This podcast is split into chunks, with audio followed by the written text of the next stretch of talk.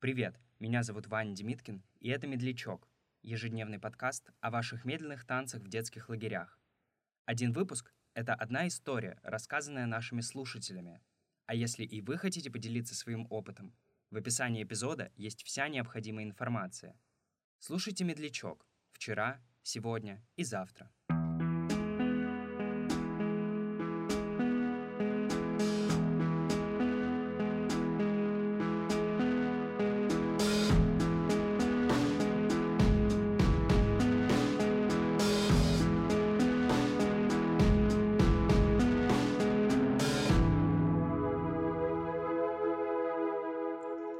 Вообще у меня медляков было не так много, и они все были очень ловкими, потными, какими-то, ну, непонятными совсем. Подходил ко мне мальчик, значит, ровесник какой-нибудь, протягивал руку и нелепо так говорил, ну, может, танцуем.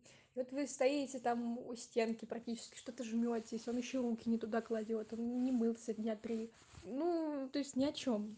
Вот, а был такой вожатый, у него имя какое-то старославянское, очень странное. Ну, может, Демьян, может, как-то по-другому его звали. Неважно. В общем, Демьян, наверное, в 13 мои был какой-то мечтой. Вообще чем-то вот метафизическим и недосягаемым, чем-то потрясающим. То есть человек учился на какой-то очень сложной профессии, очень умный, там то ли на юрфаке, то ли на востоковеда он учился. В общем, ну, в душе он был литератором, он что-то писал, он был писателем, это как бы было главное. Вот, он цитировал Кастанеду, обсуждал со мной э, фильмы Феллини. Ну, то есть, э, ну, мечта, как бы, тут даже ничего другого не скажешь. Вот, и под конец смены, когда уже был день последнего медляка, он, ну, то ли в качестве утешительного приза, то ли потому, что ему действительно хотелось со мной потанцевать, меня позвал на медляк. И даже не на один. И вот этот медляк, он вообще перекрыл все мое впечатление испорченное о предыдущих танцах, потому что но это было так нежно и так трогательно, и очень аккуратно.